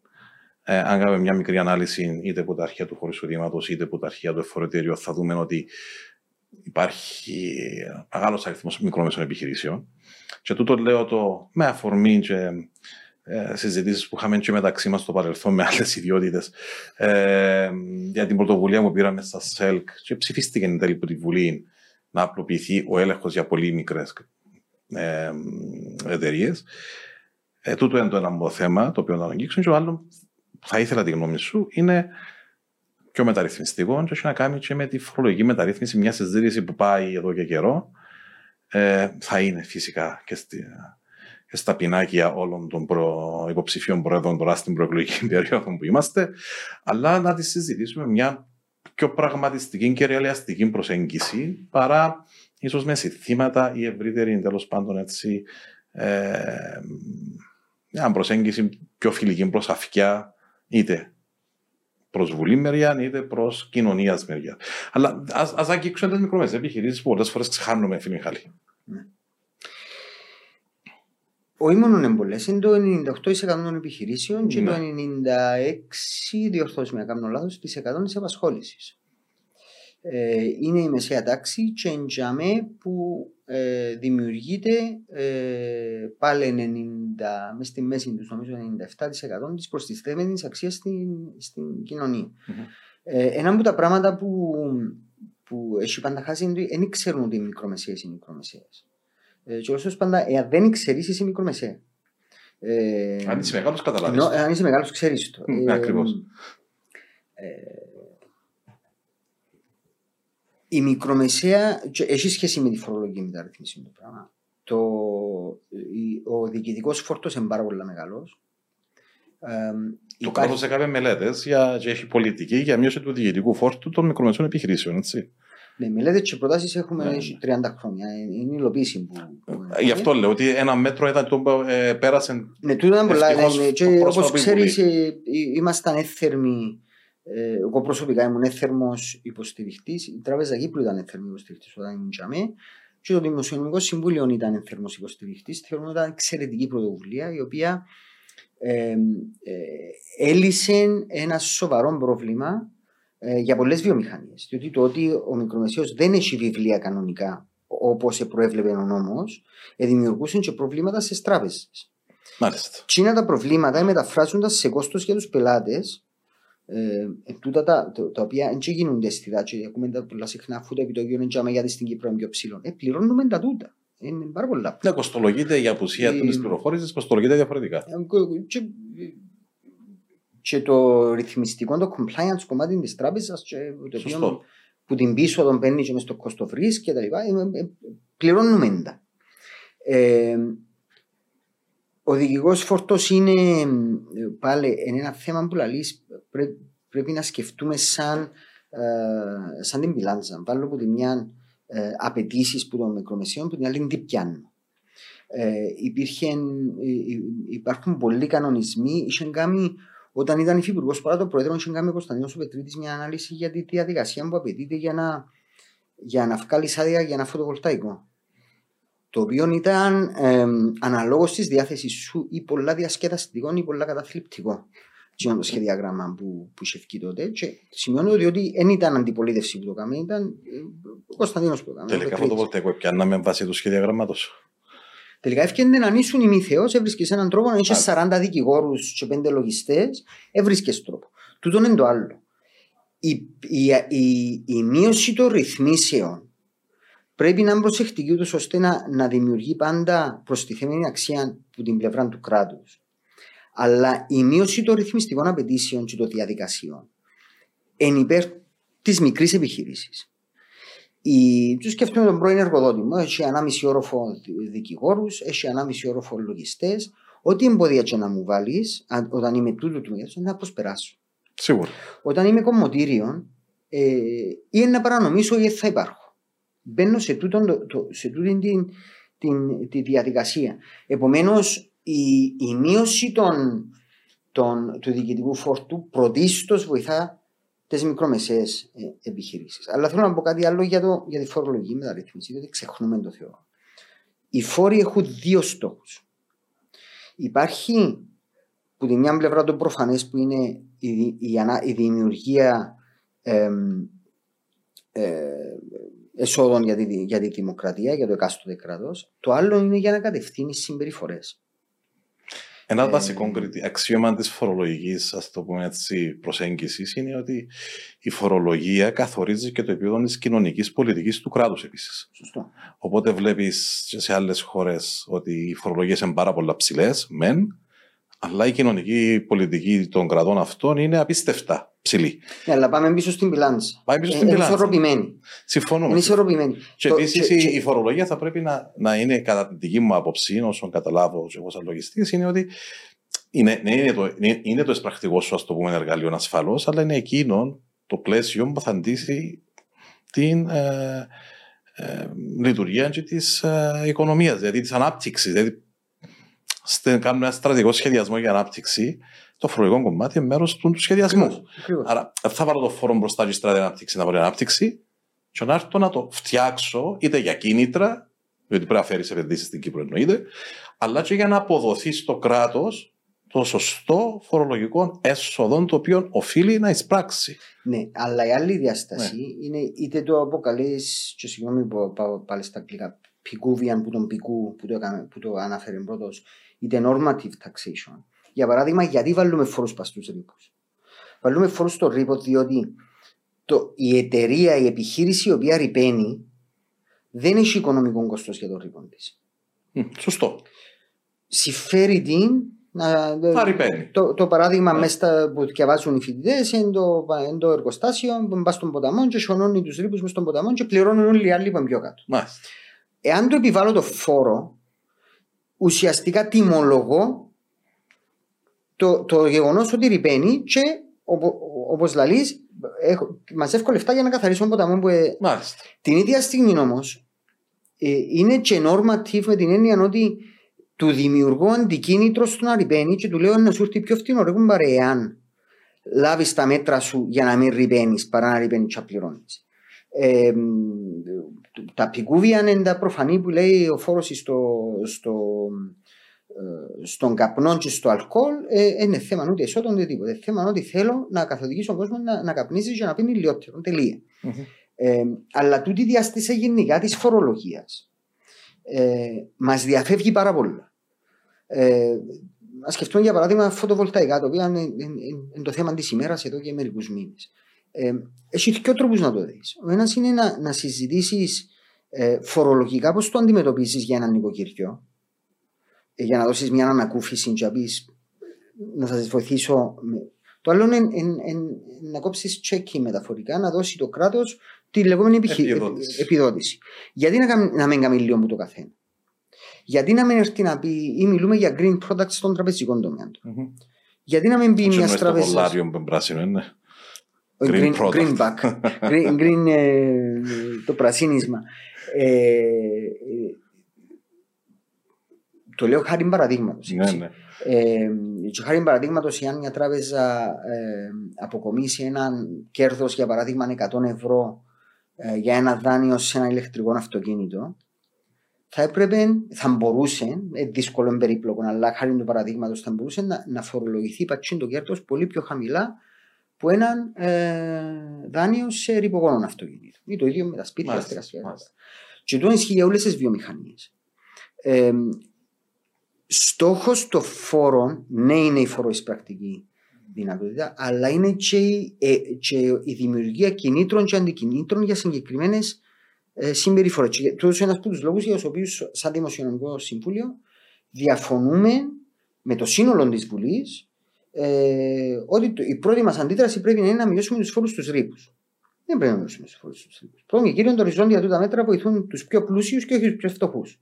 Ε, και παρόλο ότι είμαστε ε, και εγώ προσωπικά δεξιόστροφοι τέλος πάντων στα οικονομικά, το θεωρώ υπερβολικά αντιλαϊκό το πράγμα για να το δεχτώ.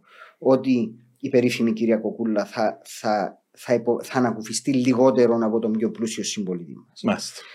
Αλλά και δημιουργώ κίνητρα τα οποία να πρέπει να έρθω να δημιουργήσω του χρόνου ούτως ή άλλως. Ε, διότι η, η αντίδραση μας ε, στη, στην κλιματική αλλαγή πλέον είναι επίγουσα διότι μεταφράζεται σε απώλεια αναπασχόλησης, σε απώλεια εισοδημάτων, σε καταστροφή θέσεων εργασίας. Δεν είναι θεωρητικό πλέον το θέμα.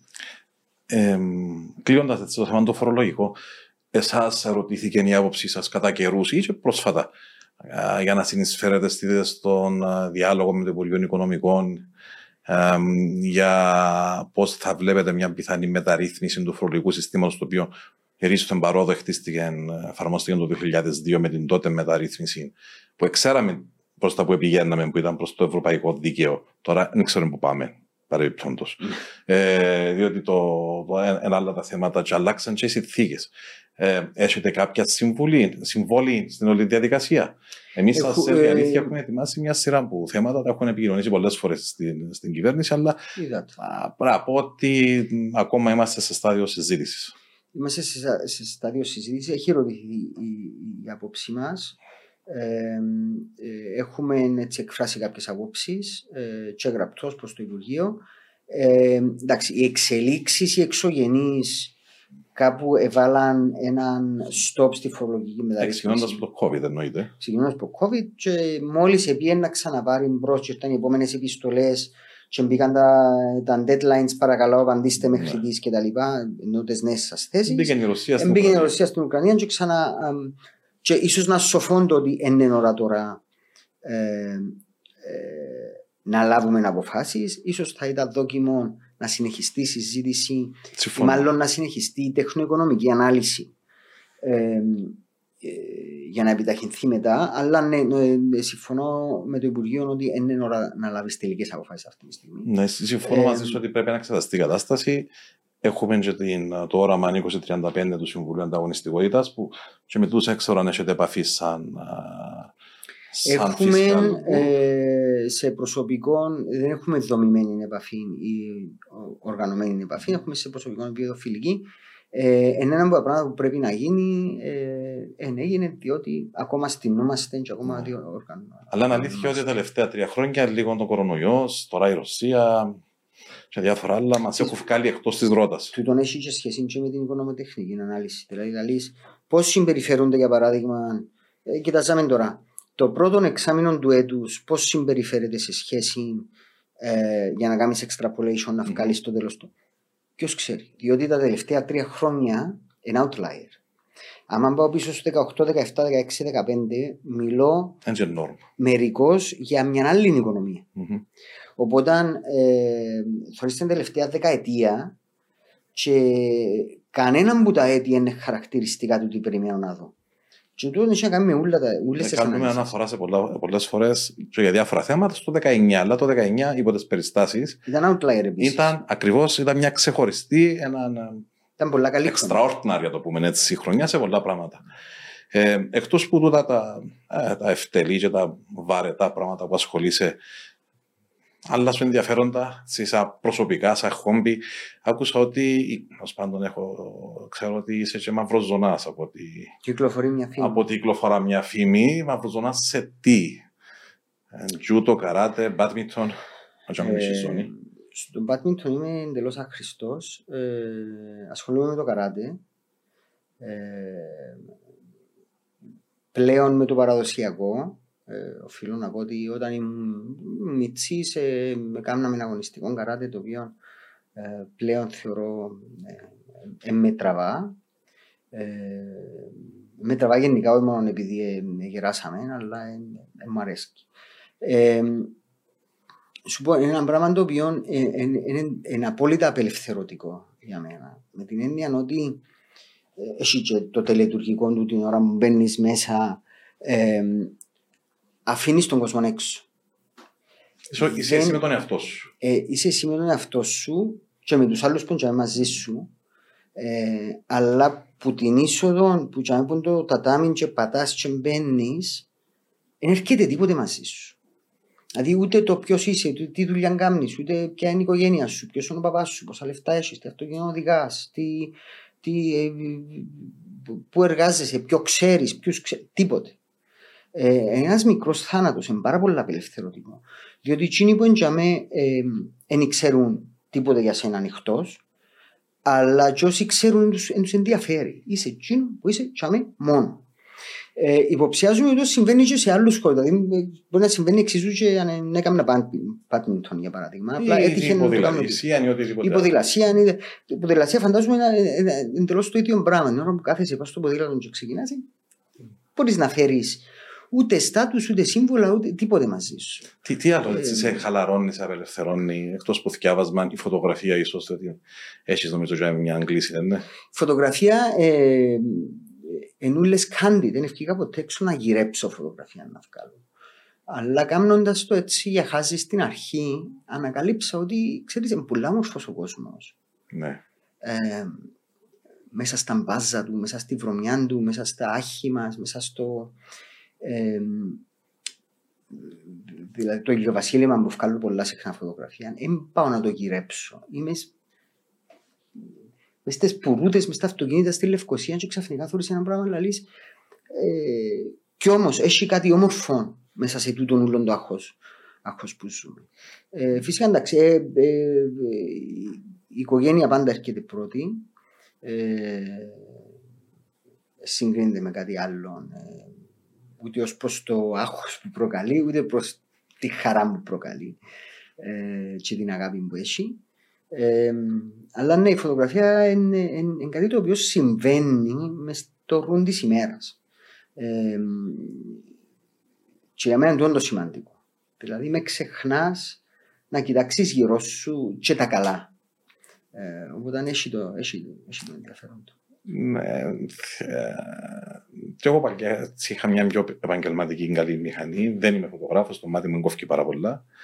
Μιλώντας με όμως με έναν φίλο επαγγελματία φωτογράφο που έβλεπα κάτι φωτογραφία, του λέω τώρα, μα κουβαλάς τις μηχανές στην αρχή μαζί σου. Όχι, λέει. Δοκίμασε το κινητός σου. Και ε, κλείδω στη στιγμή, λέει μου, που, που να δεις. Και έχει δίκιο. Κλείδω, ε, το, οι κάμερε των κινητών είναι πάρα πολύ καλέ. Ε, βλέπεις κάτι, βλέπεις το μια δική σου οπτική, και κλειδώνει το με μια φωτογραφία. Οπότε απλά έτσι σφραγίζουμε Αλλά το είναι κάτι που νιώθω ότι κάνω, διότι είναι το αφιερώνω. Ναι. Ε, ενώ κάνω μια και δεν ξέρω τεχνικά ορθά γωνίες ε, και έτσι άλλες, άλλες, άλλες ασχολήσει φίλε με την είτε σε κοινωνικό επίπεδο, εννοώ κοινωνική προσφορά, πολιτικά τώρα και μετά. Δεν τα συζητώ τούτα, κάνουμε. Τι που πρέπει έτσι. Τι που μπορούμε, ε, στους χώρους που μπορούμε. Ε, Τι που χρειάζεται. Ναι. Έτσι κλείνοντας, φίλε, έτσι τα, ένα σχολείο, ένα ευρύτερο γενικό σχολείο.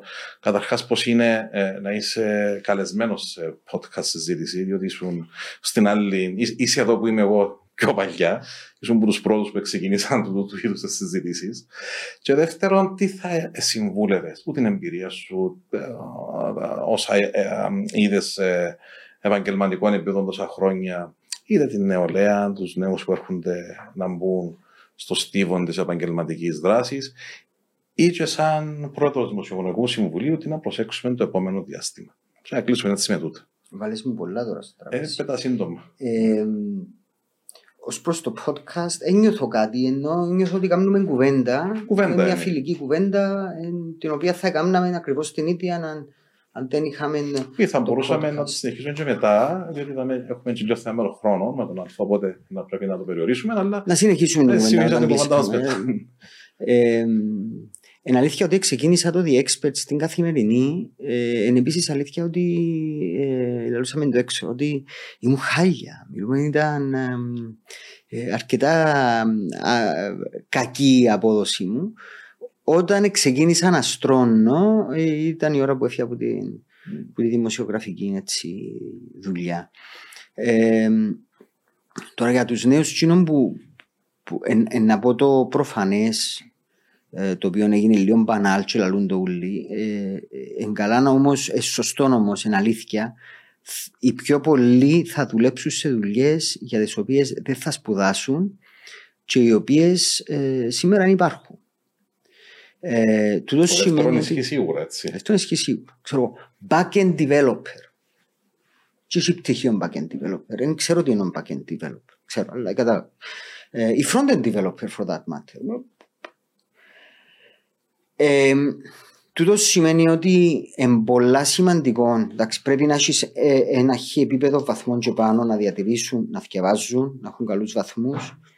Αλλά ο, ο μαθητής ή η μαθήτρια που είναι ούλον αλφα και δεν έχει τίποτε άλλο, είναι λιγότερο ανταγωνιστικός από ένα μαθητή ή μαθήτρια που έχει και τα β του και τα β συν του και τα έναν decent level και πάνω και έχει επιπλέον πράγματα στο βιογραφικό του ή βιογραφικό της. Ε, η άσκηση το καλοκαίρι είναι πάρα πολύ σημαντική. Ο αθλητισμός είναι πολύ σημαντικός. Οι, οι τέχνε είναι πολύ σημαντικές. Είναι για να κάνεις πολλά, αλλά ε, πρέπει να χτίσεις ε, τον εαυτό σου, διότι όσο περνούν τα χρόνια, τόσο και περισσότερο οι εργοδότες γυρεύουν να προσλάβουν άτομο, ο υπαλλήλο. Μέλος της ομάδας. Έχεις, έχεις απολύτω Ε, δίκιο. Τι, τι φέρνεις μαζί σου ε, στο δωμάτιο. Τι σχέση έχει τώρα με την τραπεζική να παίζω σαξο. Έχει. Τι σχέση έχει με την τραπεζική, μιλώ για τράπεζες στοιχεία ή με την λογιστική. Ε, πα- καλό παράδειγμα είναι η λογιστική. Πρέπει οι βαθμοί σου να, να δείχνουν ότι ξέρεις να μου γίνεται. Δηλαδή, μην έρθεις με έναν βαθμό, με έναν ξέρω εγώ, Τρία από τα 20. 3 από τα 20. Έλα με το 15 σου. Έλα με το 16 σου. Αλλά που το, το 16 που το 17 διαφέρουν πλέον. Δηλαδή έχει ένα cut-off που θέλεις. Ναι, σωστό. αλλά όταν έρθεις να σε προσλάβω, ε, τι άλλο φέρνεις μαζί σου; Ε, διότι θεωρείς τους μισού λαλούν, «Ξέρω, έχω- τελείωσα το τάδε πανεπιστήμιο και πια φέρς και... Ναι, έχω άλλο 40 CVs που επίσης έπιαν σε εξίσου κορυφαία πανεπιστήμια και εκεί πιάσαν όλοι first. Ε, με εντυπωσιάζει ε, τούτον το πράγμα. Εάν όμως το φέρεις τούτον με καλούς βαθμούς, αν, αν όχι τέλεια top, ε, με καλούς βαθμούς αλλά φέρνεις και κάτι άλλο μαζί σου ε, είσαι που τα αλήθεια πολλά πολλά πιο χρήσιμος για, το, για την ομάδα στην οποία μπαίνεις. Και εντιαμέ που αποφεύγονται φαινόμενα όπως το quiet resignation. Άρα ουσιαστικά Ε, η εισήγηση που διούμε είναι να αναπτύξει ο νέος μια πιο ολοκληρωμένη προσωπικότητα με παραπάνω ε, δυνατότητες, δεξιότητες παρά να κολλήσουμε σε έναν ακαδημαϊκό πτυχίο και να το βαστούμε και να πηγαίνουμε. Ναι. Με σταματήσεις να διαβάζεις, Εννοείται Αλλά ότι είναι συνεχ, συνε, κάμε, συνεχόμενη η κάμε, δράση του. ξέρω εγώ, κάμε, κάμε badminton, κάμε tennis, κάμε UP, κάμε βιολί, κάμε κιθάρα, κάμε τραγούδα, κάμε hip hop, κάμε, είναι ξέρω εγώ, tattoo artist. Δεν έχει σημασία. Κάμε κι άλλα πράγματα.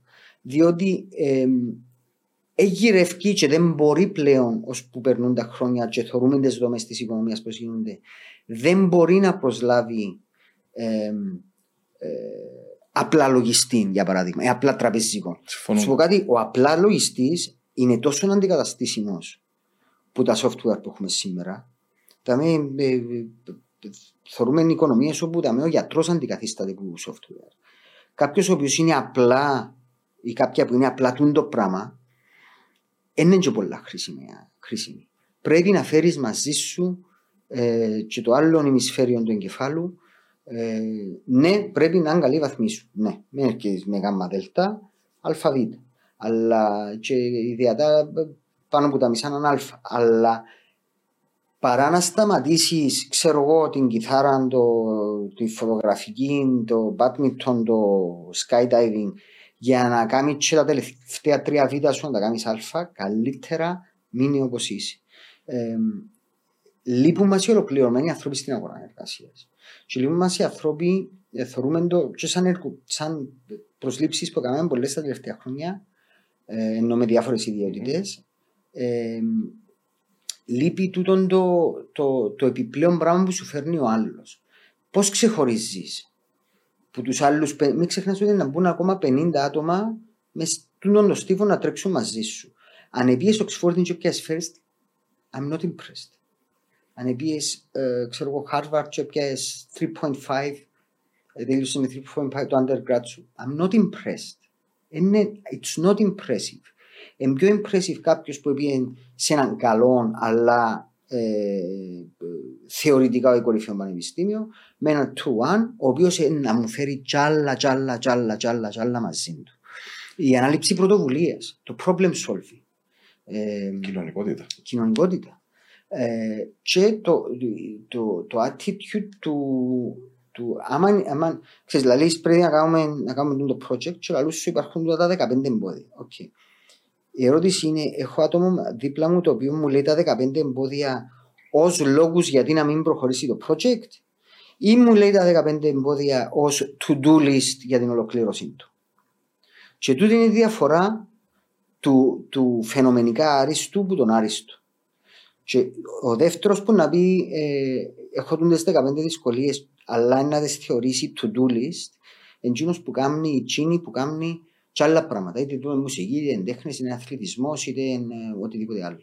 Ή να σου πω πεις σαν εμπόδιο, οκ, αλλά έχω τον τρόπο να το καλύψω. Ναι. Θέλεις λίγο την κριτική σκέψη, λίγο την διορατικότητα. Την κριτική σκέψη. Και λίγο έτσι το μεράκι, είπες το προηγουμένως, τι που θεωρεί να το χειριστείς και να το, να το διαχειριστείς με τον καλύτερο δυνατόν τρόπο. Φίλο, νομίζω ήταν μια πάρα πολύ καλή συζήτηση. Επέρασε και η ώρα χωρίς να το, να το καταλάβουμε. Νιώθω ότι μιλώ πολλά, αλλά... Ε, μιλάς, αλλά είναι το θέμα μας τούτο. ε, οπότε θέλω να σε ευχαριστήσω για την κουβέντα μας. Σίγουρα θα τα ξαναπούμε με άλλες ιδιότητες. Ε, ειδικά η συζήτηση που κάναμε στην αρχή της, ε, του επεισοδίου για το, την οικονομική ανάλυση που κάναμε, νομίζω είναι χρήσιμη, χρήσιμη να την ε, επαναλάβουμε ίσως και με διαφορετικό τρόπο, διότι είχε πάρα πολλά μηνύματα τα οποία βγήκαν προς τα έξω. Όπως επίσης και το πώς ίσως θα πρέπει να αντιμετωπίσουμε ε, δημόσια θέματα, δημόσια τους, του δημοσίου τομέα μέσω προπολογισμών, θέματα λειτουργικότητας, αποδοτικότητας, αξιολογήσεων, διαφθοράς, να το αγγίξαμε άλλη φορά. Το μεγάλο θέμα. Διαφάνειας επίσης και ανάληψη ευθύνης, το οποίο είναι το που, που λείπει. Ε, βέβαια, δεν είναι μόνο στο δημόσιο, αγγίζει και αρκετά για ναι, όλου τους τομείς. Ε, θα ήθελα να σας ευχαριστήσω, να ευχηθώ ότι καλύτερο στη συνέχεια, έναν καλό φθινόπωρο, έναν υποφερτό φθινόπωρο επαγγελματικά. Καλή δύναμη. Πάντα, πάντα και καλές αντοχές. Ε, Αγαπητές φίλες, αγαπητοί φίλοι, έχουμε ολοκληρώσει την κουβέντα μας με τον αγαπητό ε, Μιχάλη Μπερσιάνη, πρόεδρο του Δημοσιονομικού Συμβουλίου. Θα είμαστε μαζί σας με τον επόμενο μας ε, φιλοξενούμενο σύντομα. Να είστε καλά, καλημέρα.